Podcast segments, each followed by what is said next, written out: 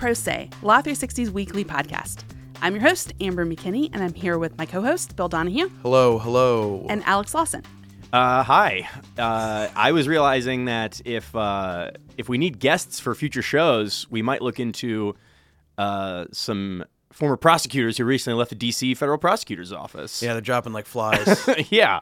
uh, I also moments ago I was I was looking on looking on Twitter as The internet. as one should never do. Yeah. Um, and uh, you know, th- there's there's this a, a ruling happened just minutes ago or hours ago about about something called the Jedi Cloud Contract, which really just you know, I, I thought we were talking about something involving Star Wars in court. Apparently, it's not. Uh, definitely It's up our that. alley. That's yeah. near, not nearly as fun. It's apparently uh, involving a Pentagon contract with Microsoft and Amazon. I'm Sure, we'll keep an eye on it, but it I doesn't love- have anything to do with Star Wars. That's, that's, I that's love too when bad. things have great names, though. I feel like there's been a lot of these. Like Jedi Cloud is good. The app that didn't work in the Democratic primary was made by Shadow. Oh, yes, I of think a lot of these are just really funny. Very on the nose. What was the name of the of the firm that was doing like Oppo research in the Weinstein case? oh yeah, yeah, yeah. with Black the- Cube. Black is that what it was called? Yeah, Sure. yeah. That was a very serious thing, but you know, sometimes these names, uh, you know, fit the bill. But That's yeah, right. it's it's obviously a busy week. Yeah.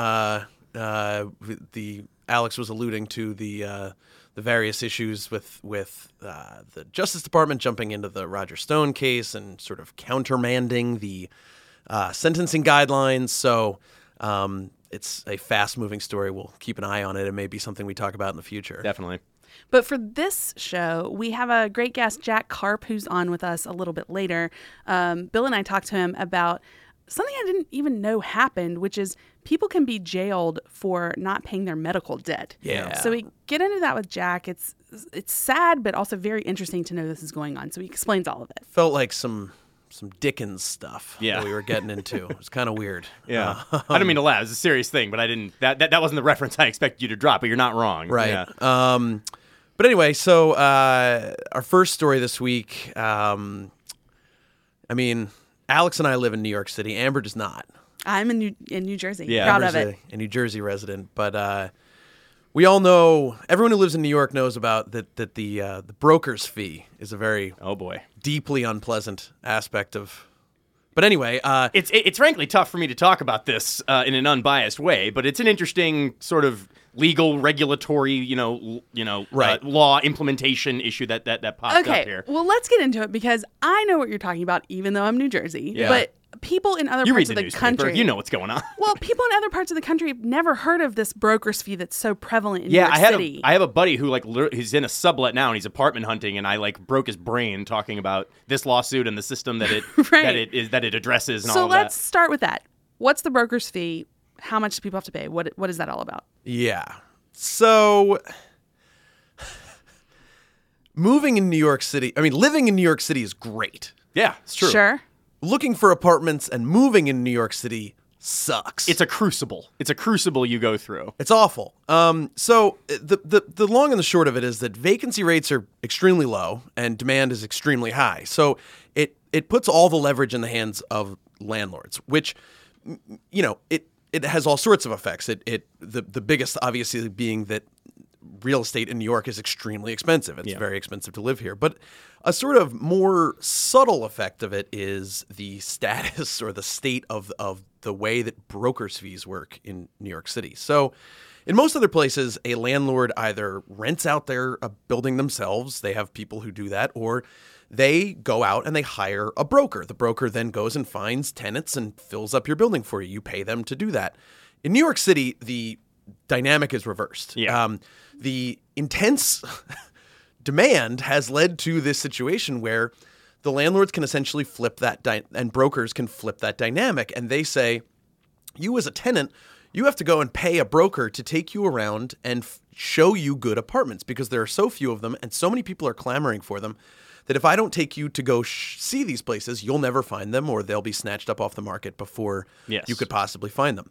Um, the, the key here is that not only do you have to um, uh, not only do you have to pay the the broker this fee as the tenant, oftentimes it doesn't even really pay for anything. You Yeah. um, you know, you think like, okay, well, I have to pay a broker, they'll take me around to a bunch of places. But that's not the case. If you find somewhere on StreetEasy or on Craigslist or anything else, typically you just have to then as a as a condition of signing your lease you have to pay this person who essentially opened the door for you Yeah. Right. it's a Ha- surcharge Had the key. Well, Yeah. let's also make clear how how hefty these fees can be. Uh, they range i mean typically from in my personal experience they range from about 10 to 15% of an annual rent so in new york if you're paying you know $2000 a month rent you can have this huge three or four thousand dollar fee that you have to pay upfront often in cash or a cashier's check Yeah, and that comes in conjunction with, you know, first month's rent, a security deposit, and then you do this. You sometimes put like Yeah. ten thousand dollars to Right. like move. It's like totally crazy. so it's a very Guys, odd why do we all live here? because it is great. It is great, which is why Okay, they're able okay, to charge okay. this. Is that exactly it's all- right? we're all getting back to sort of the beginning of this, but Yeah. um, it's a very odd distortion of the way that a market would normally function based on all sorts of interesting inputs to it. But um, so New York last year they passed this. Um, uh, sweeping sort of rent reform law in Albany, saying, you know, making all sorts of changes that were very pro tenant, very restrictive on landlords. It didn't say anything about brokers' fees. We should say that up Yeah. front. Um, but last week, the New York State uh, Department of State issued this guidance on how that new law would, you know, wh- how they interpreted that new law. and how they were going to implement it. Exactly. Yeah. About halfway through that, they drop this sort of bombshell that um, we are interpreting this law to mean that uh, brokers can no longer charge this fee from tenants. They can charge it to uh, they can charge landlords the way that these fees work in the rest of the country. They can charge the landlord to, you know, um, w- you pay us some money and we'll find you tenants. Yeah. Or they can uh, charge uh, tenants, but only in the context of If they are retained or they are hired. Um, Right. I hired sign. a broker, Yeah. and he or she took me around to apartments, and they showed me their Right. listings. Yeah. It, it can't be this thing where I found an apartment and there's just a person involved here who is called a broker, and uh, I have to pay them money as a prerequisite to signing my lease. this is a sea change, to say the least, for New York City. So, uh, I had to check the calendar. I was like, "Is this a joke?" Like, I don't like. I I started seeing No. the headlines pop up, and I was like, Because That doesn't make any sense. But that's but that's because it was such a it wasn't announced. It "I wasn't know." this yeah. big thing. It, it was buried within these reams of implementation documents. So, but but I mean, th- the experience that you and I had is the same experience that New York City brokers had Yes, and that yeah. landlords had, which is you know we didn't know this was happening. It's it sort of sprung up on them. So, unsurprisingly, they were uh, somewhat peeved by the whole situation. Um, uh, the uh, the Real Estate Board of New York, which is the lobbying organization for landlords and developers and brokers, immediately sort of came out strongly against this on Friday. Um, last Friday, they said that they were going to um, that they were going to sue over it, and then on Monday they actually filed the lawsuit. The thrust of the lawsuit is that this is the uh, executive branch of New York State doing something that is the you know the legislative branch. Pretty Yeah. pretty familiar sort of fact pattern we've seen in, in lawsuits like this. But um, they basically say that like you know this law didn't say this, and we were involved. We we lobbied heavily on how this law would be written and everything else, and there was nothing in there about brokers' fees. There was nothing, and now you're springing it on us as part of this like policy interpretation Yeah. that makes no sense. There's a good quote. Um, and they refer to the rule as question five. Yeah. Quote, question five is so divorced from the language of the act that it cannot be understood as a mere interpretation of the act. Instead, it is clear that here the DOS usurped the role of the legislature and that its actions constitute an illegal exercise of legislative power. Um, and like I said, this sort of was sprung on people. So, you know, they listed all sorts of the parade of horribles about how brokers thought that they were, you know, violating the law by doing something that they had previously done. No one knew it was happening. It was chaos, whatever. And I um, remember because the law was passed last year, like people started saying like, "Oh, you can demand to have your your broker's firms refunded if you were if you rent an apartment in the last six months or whatever it was," and it created a lot of confusion. It did. Yeah. So what the judge did here, which is is what judges do in a lot of situations, which is put a pause on the rule change. Um, it, it's not really. Uh, uh, this happened on Monday. Later in the day, on the same day they filed the lawsuit, judge issued a temporary restraining order, which is, um, you know, it's not a ruling on the merits of the case. It's here's a sort of, uh, you know, objectively, this is a change of circumstances, and we need to put put a put a stay on it. it's until, too tumultuous to, to have it be like to have it, you know, something that we might reverse later. It creates more confusion. Exactly. So for the time being, the law is put on pause until March. It will probably be put on pause even longer than that, but that allows both sides to file briefs and everything. So um, we will see. Uh, my lease is up in September, so uh, um, hoping that uh, it's all resolved by then. But uh, who knows? All right. Uh, do you guys mind if I go? Do you guys mind if I go thirty for thirty intro for this next? Uh, are they going to sue me, Bill? Is that is that is that okay? No, you're good. All right. What if I told you that everything you knew about forced arbitration agreements was wrong? Uh, a really interesting, uh, really interesting turn of the screw. We obviously talk about uh, employer uh, mandated arbitration agreements a lot, um, and the sort of inequities that arise out of that system when employees feel they are wronged and they are forced uh, into arbitration, which has all kinds of advantages for the company. Yeah. Really interesting dynamic emerged this week in California where a federal judge sort of dressed down food delivery company DoorDash and ordered it ordered the company to arbitrate more than 5,000 claims from its from its delivery workers uh, and called out the company for the hypocrisy of attempting to duck these arbitration claims. A familiar federal judge that we'll get into. yes, we will get into that. I just want to start by saying I love this story. It's very interesting. It's so fun. Anybody who's an opponent of forced arbitration must get a big kick out of this. So let's break down what happened. Yeah. So, like I said, we've discussed some of the inherent advantages that companies usually enjoy in arbitration against their employees, whether it's you're talking about just sort of general power dynamics or the experience they have navigating the system or the amount of money they have. Um, you know, we've, we've, we've talked about those many times since we began the show. One other big part of that is that in many cases, there is a calculus among these employers that for those for those reasons that I just mentioned, many employees may not even bother to use arbitration because they perceive it as if something, oh, am I going to bother to like get a Right. couple hundred bucks out of this, Sure. you know, whatever claim I'm seeking? Seems complicated. They're probably going to screw me again, like, you know, all of this. But what happens? This th- what happened this week sort of presents the question about you know what happens if if your employees do use these, and more to the point, what happens when five thousand of your workers all at once file arbitration claims against you?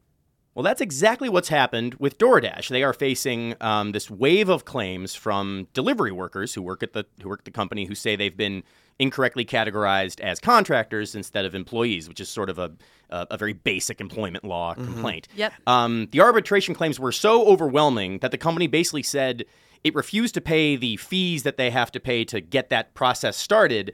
And it essentially shut the whole thing down. The arbitration association that was marshaling them said, well, the company's not paying the fees. We're not going to do the arbitration. Yeah. Um, so that prompted workers to file um, a motion to sort of compel the company into arbitration in California federal court, which is very funny if you're familiar with this area of the law. The world is backwards. opposite, yeah. the motion to compel arbitration is almost always filed by the company when a worker tries to sue them and says, "Hey, you have a thing in your in your contract that says you can't sue me. We have to do it in arbitration." But here you have all these workers now who have sued the company saying, "Hey, you know, honor the agreement that we signed to you and let's do arbitration now. All 5,000 of us at once. Um, and as you referenced, Bill, um, this happens to have landed um, in the case of Judge William Alsup. Uh, and we have talked about him a lot. He is very familiar with lots of these, you know, cases. We, we've talked about doing IP cases, but Yep. it's like a very Silicon Valley sort of, uh, you know, Sure. literate judge. And one thing we've regularly talked about with him is that he is very outspoken. So uh, Yeah. when he gets uh, these thorny issues, he will let it be known how he feels about Well, them. and, and he's specifically outspoken against this like sort of coercive use of uh, arbitration of, forced arbitration agreements. So really, if you're DoorDash, you you were probably pretty you know uh, uh, you know crestfallen to see it fall into his lap.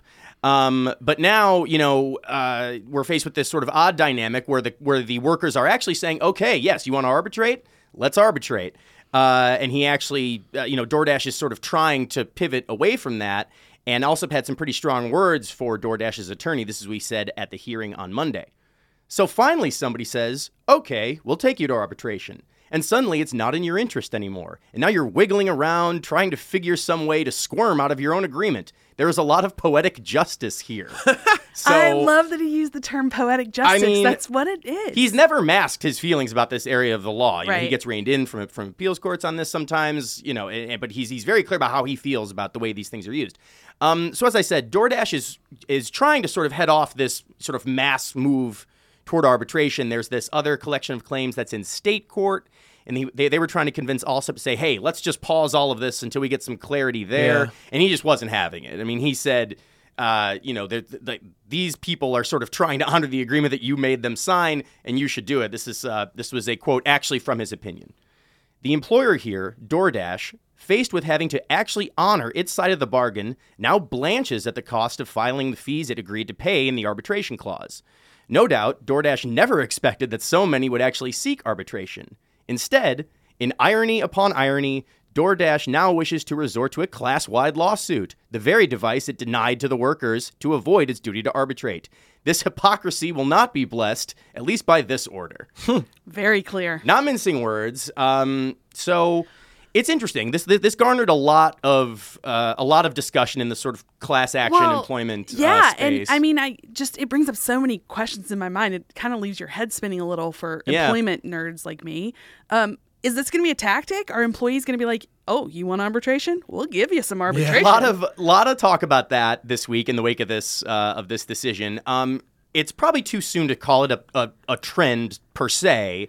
Um, but it's worth noting this is actually the second time in the last few months that this has played out. In October, there was a case um, against Postmates. Interestingly, another uh, food delivery Sure. like internet company. Well, but it make I mean that's ju- how this. That's how that's how something of this magnitude could happen. and also gig workers. It's yeah, yeah, same example. kind of thing. Yeah. Um, almost the exact same, you know, sort of set of facts. About about, about five thousand worker claims uh, tried to go to arbitration, uh, were denied. Tried to the company then tries to move it into court. The judge says back to you know back to arbitration with you. Uh, worth noting that the same plaintiffs firm is is is working is working for the plaintiffs on both of these cases, the Postmates and DoorDash cases. That firm is called Keller Lenkner, um, and they're clearly trying to sort of make this a strategy. They they uh, the the attorney is a guy named Travis Lenkner. He gave this quote to the L.A. Times. Other companies facing arbitration demand should see the writing on the wall. Courts are not going to let them get away with creating a heads we win, tails you lose situation that prevents individual workers or customers from pursuing their claims.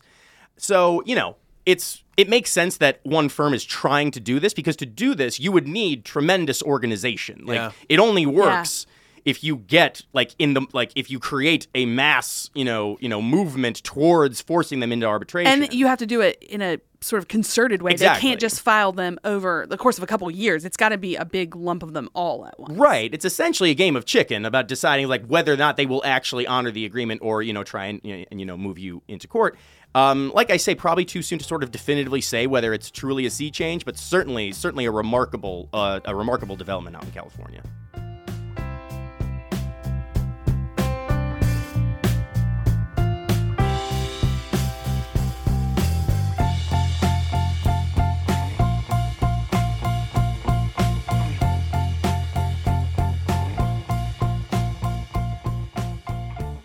Medical debt collectors are increasingly using courts to arrest and even jail patients who owe hospitals and doctors money. Some are saying it's basically bringing back a debtor's prison system. Here to tell us about it is Law 360's Jack Karp. Welcome back to the show. Thanks, Amber. It's good to be here. You always bring the most interesting stories to us, Jack, and Yeah. none of them are positive. They're always sad. Uh, this is no exception because when you hear debtor's prison, you think of some Dickensian novel. You don't think of modern day America. Yeah. What's going on here? So, what's happening is that in a lot of places in the country, um, people who owe medical bills and can't pay them are essentially being arrested and sometimes even jailed over those bills. Um, it's not technically over those bills, and you know we can get into the technicalities of how that works. But essentially, people who owe medical bills and can't pay them, their arrests are being requested by their creditors. But what's And- what's driving this, you know, this this rise in the use of this? Well, that's an excellent question. I mean, um, I've heard a lot of different possibilities. I mean, a big one obviously is the the skyrocketing cost of medical care. Sure. There's also um, um, a lot more insurance plans these days have annual deductibles that people have to meet. Um, th- and there's also, you know, just in a lot of rural areas, especially a lot of hospitals are, you know, having trouble making ends meet. A lot of them are going out of business, so they're also becoming more aggressive in trying to collect bills. So it's just kind of like a, one of the people I spoke to about, for the story called it a perfect storm of policy failures. Yeah, it's a bunch of different things that are all coming from sort of the same place that are leading to this, this Exactly. sort of unbearable result for certain people. I found this story fascinating because I didn't know this was happening, first of all. Um, but also, it just feels like I thought I'd heard every bad thing about the U.S. healthcare system we could talk about. I mean, you hear that uh, all sorts of policy discussions about all the failures and problems, but I didn't know that jail could come into the equation. In fact, I thought this kind of thing was illegal. So, can you walk me through? that? Absolutely. Um, well, it technically is. So the the U.S. Um, outlawed debtors' prisons in um, I think it was 1833, and the Supreme Court has since also said that um, locking somebody up over unpaid debt is unconstitutional. But what the situation is, so there are 44 states plus the District of Columbia that have laws on the books that allow people to be jailed if they fail to appear in court after a creditor wins a judgment against them. Okay. So what's happening? Sounds sounds like they're being jailed for their debt. Yeah. Exactly. so what what is happening as hospitals and doctors and ambulance companies become more aggressive about trying to collect debt? This is they're suing more debtors. And when they sue these debtors, very often the debtors don't show up. In fact, in the vast majority of cases, um, when somebody is sued by, say, a hospital or a doctor for a medical bill, they don't show up, and there's you know there's a bunch of different reasons why that is. But Which, it- well, I was going to say it makes sense. You know, if you if you are already struggling to pay your debts, then all, they're, they're, it's very easy to imagine that it's difficult to hire an attorney to get to court. All sorts yes, of yeah. reasons. Or if you're very sick. I mean, these, Exactly. it's medical debt we're talking about here. Absolutely. So some of these people could have grave illnesses. Absolutely, and there's also there's also um, service issues. A lot of these lawsuits are being served on old addresses, bad addresses to the people who are you know roommates of the people who are being sued or things like mm-hmm. that. Oh, so there's a there's a whole host of reasons why people don't show up, but most of these cases they don't. So the the hospital or the doctor or the the collection agency wins a default judgment. Mm-hmm. Okay, well, I'm used to default judgments because Bill and I are IP people, Right. and they come up a lot in um, some some IP cases, and it's just two companies, so it's a default judgment, and then they try to find that company and try to collect out Right. there, and it's Yeah. really tough. How do they get a judge to issue an arrest warrant for someone? So what happens is once they have the default judgment, they will try to you know garnish a patient patient's wages or bank account. If that isn't um, doable for some reason, they don't have the right information, or if somebody is unemployed, you can't garnish their wages, obviously, or if they don't have money in the bank. So what they will then do is ask a judge to order the debtor to come into court and be interrogated about their assets. It's something called a debtor's exam. Um, and basically, you have to go into court and face your creditor and explain why you can't pay the bill. Okay. And so, if you don't show up for that, and obviously for the same reasons that people don't show up for the original suit, most people don't show up for that either. And just like you were saying, Amber, a lot of people can't. They have jobs, they have Yeah. children, they have illnesses. Um, and some places allow these allow debtors to be called in for these debtors exams as often as once a month. Wow. Yeah. Wow. So it's not like a one-time thing you go Sure. and you say you can't pay this and you're done. Like you have to keep going back. So if you don't show up for this debtor's exam, you get summoned to a show cause hearing to explain why you didn't show up to the debtor's exam. And if you don't show up for that, then the creditor can request the judge to issue what's called a body attachment warrant in a lot of jurisdictions. There's also a bench warrant. Sounds bleak. Right. Yeah. Ba- basically for your arrest. And what you're technically being arrested for is not for not paying the debt, it's for contempt of court. It's for not responding to the court's summons. Okay, so just so I understand the mechanics here, let's say I have had one of these warrants Mm-hmm. issued for me. If I then go to the court and show up, am I good? Am I still going to go to jail? What happens then? Uh, again, like um, it varies.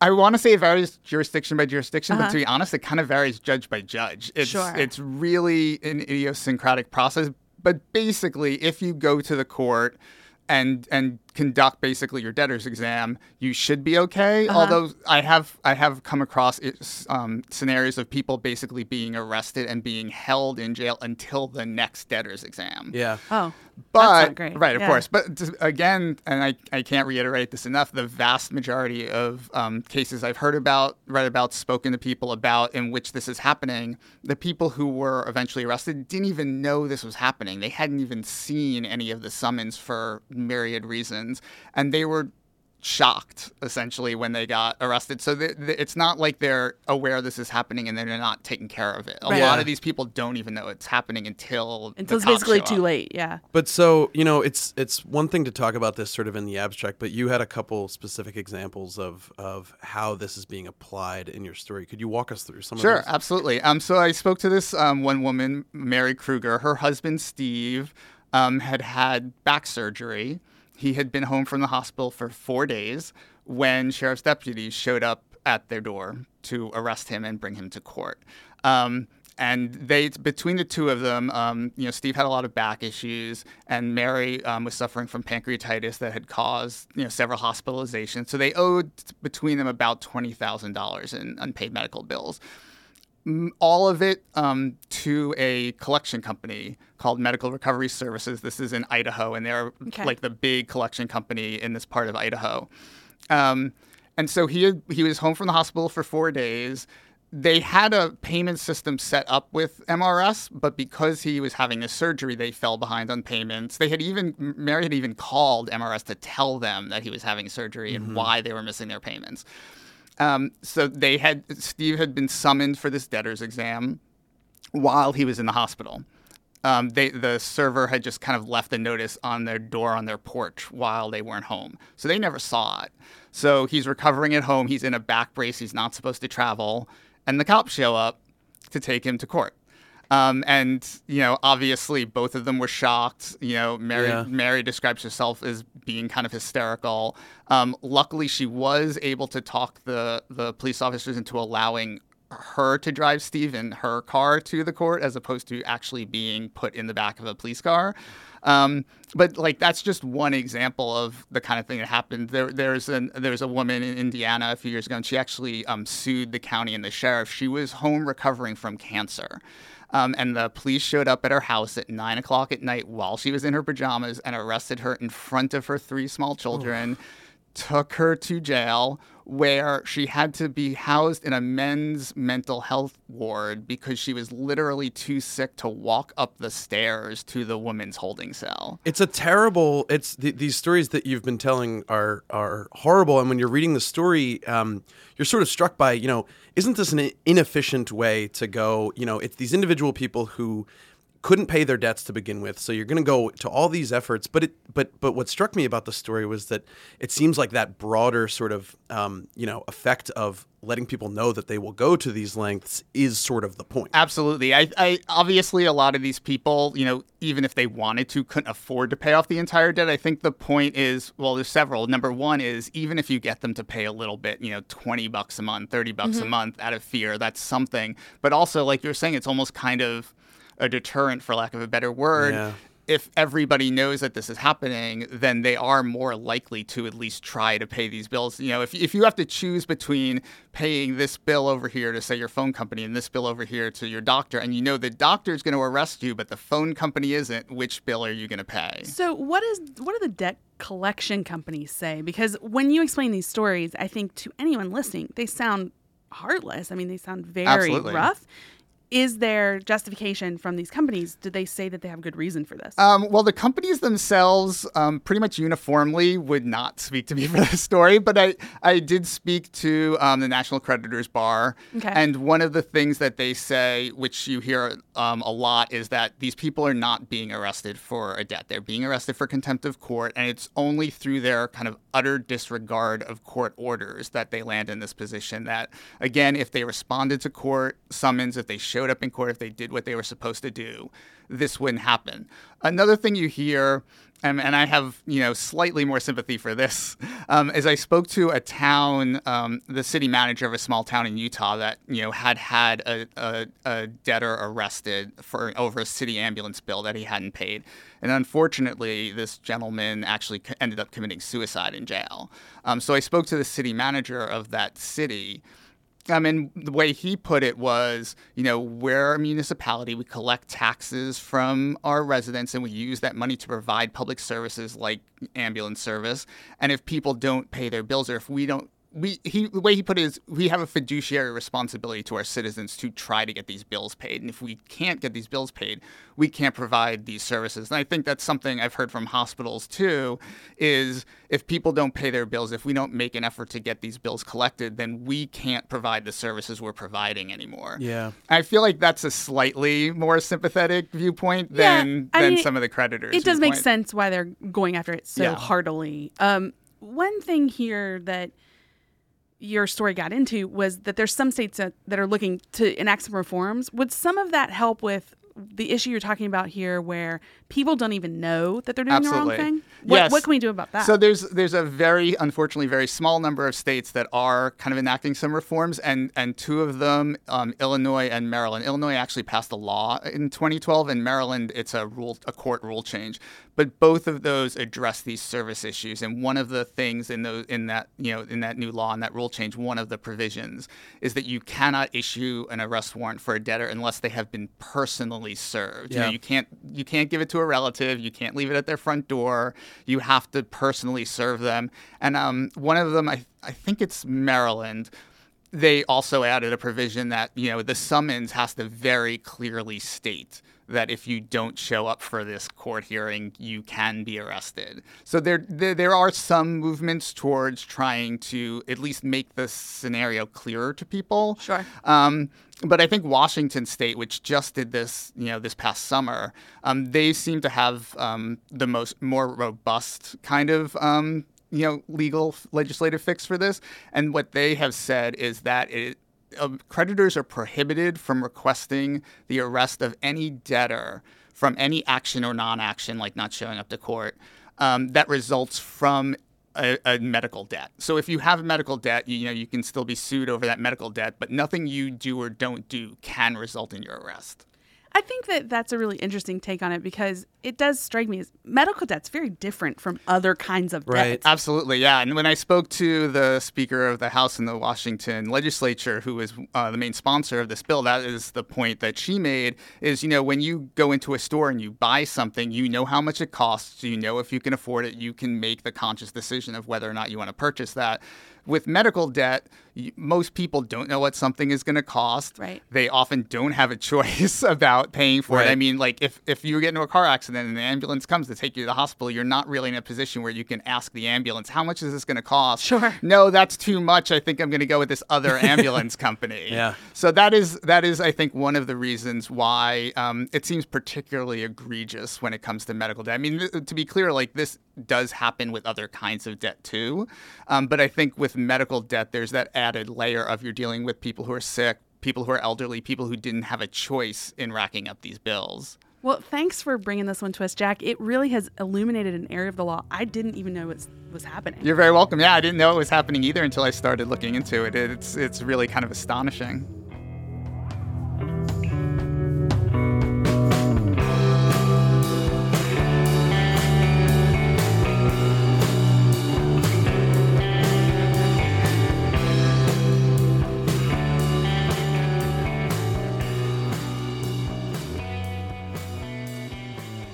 End our show with something offbeat. This show's coming out on Valentine's Day.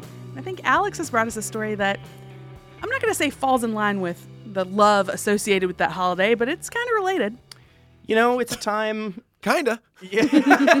you know, this is a this is a day about celebrating relationships. Amber, you and I are married, not to each other, um, but you know, we've we've we've we've been through the ups and downs of Sure. relationships. Bill, you've had your own travails.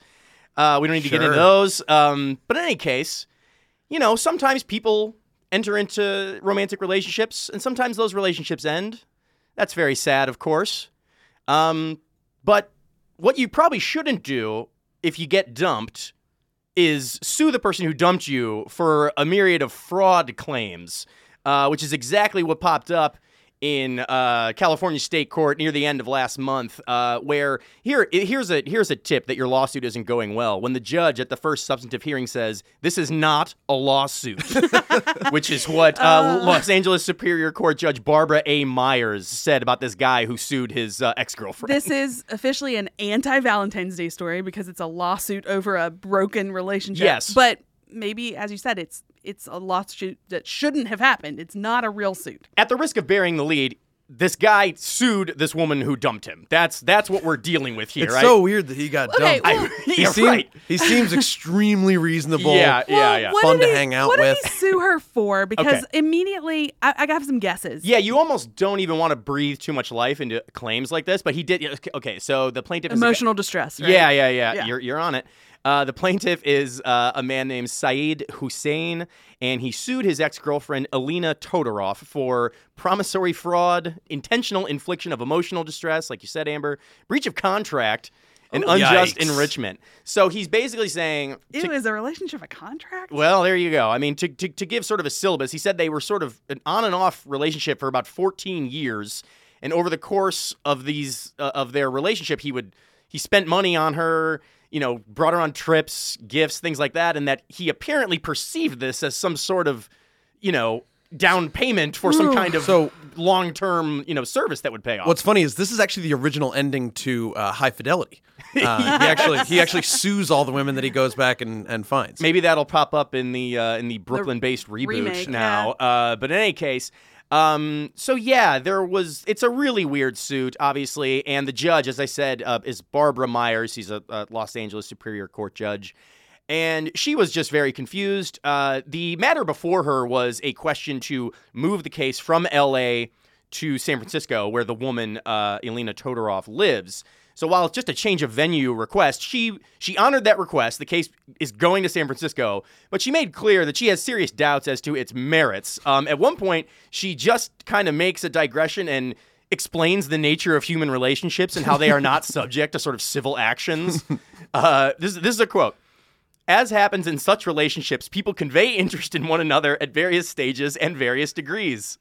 And here, plaintiff says, I gave a lot of gifts to her. I thought she really cared about me, but she didn't really care about me. So now I'm going to sue her because she broke up with me. Where is the specific fraudulent statement? Um, great questions, all, Judge. That's that's what I have to say. Oof. I mean, no matter how, if you're listening to this out there in the world, no matter how your Valentine's Day is going, you are unlikely to have been sued by an ex. So everybody's doing better than that right now. Yeah, I mean, I This suppose. poor woman. I mean, there are certainly reasons you could sue. You know, well, well, like you, yeah, that's a good point. Like, I mean, I was gonna say there's people who've been sued by their ex, but it's not But over not getting for just dumped. breaking Yeah, up. there's yeah, a, mil- yeah, a million yeah. reasons you could sue your ex boyfriend or girlfriend, but yes, not for the mere act of dumping you. Right. Um. At, and she's going back and forth uh, with the man's attorney here. He's on a conference call, and he's trying to sort of uh, he's trying to say that uh, sort of as their relationship was entering basically a tailspin, the woman basically said, "I'll give it one more year of trying to," you know, just sort of a promise she makes. She left a couple months later and he they, they, he views that as sort of a firm verbal contract that this is is the kind of thing that in law school classes, like your contracts professor would think it was like a cheeky, fun hypothetical for Valentine's Day class. Like, Mm. Mm-hmm. Yeah. is this a verbal contract Sure. she's entered into? well here's what here's what the judge had to say this is the last last really good quote from the judge uh, counsel please you've got to be kidding me so every time there's a relationship and a man says to a woman or a woman says to a man or man to man or woman to woman i love you dearly when they don't really love them you're going to sue them I never would have taken them to Aspen if she had not really loved me. It turns out she didn't. She had a boyfriend on the side. Now I'm going to sue her because she said she loved me, but she really didn't? Is that a lawsuit? This is the judge saying this I stuff. love that is such a like it sounds almost like stream of consciousness that the judge is just like spouting off about like this is ridiculous. Yes, uh, I think it was maybe Yeats or Keats who said, "Parting is such sweet litigation." Is that what's going on here? That's definitely how that poem goes. Oscar Wilde. I don't know. Uh, I'm not that well read on, on these things, but anyway, yeah. Uh, case is moving to uh, uh, case is moving to San Francisco. A little parting shot here from the judge said, "Maybe he's a fool, but that's not the basis for a lawsuit." Well, happy Valentine's Day, Indeed. everybody. Yes. Thanks for being with me today, Alex I'll see you guys next week. and Bill. Thanks. We also want to thank our producers, Kelly Marcano and Stephen Trader, our graphic designer, Chris Yates, our guest this week, Jack Karp, and contributing reporters, Hannah Albarazi, Andrew McIntyre, and Craig Clough. Music for the show comes from Silent Partner. If you like our show, leave us a written review on Apple Podcasts so other people can find us more easily. If you want to know more about anything we've talked about, check out our website. It's law360.com slash podcast. Thanks, and see you back here next week.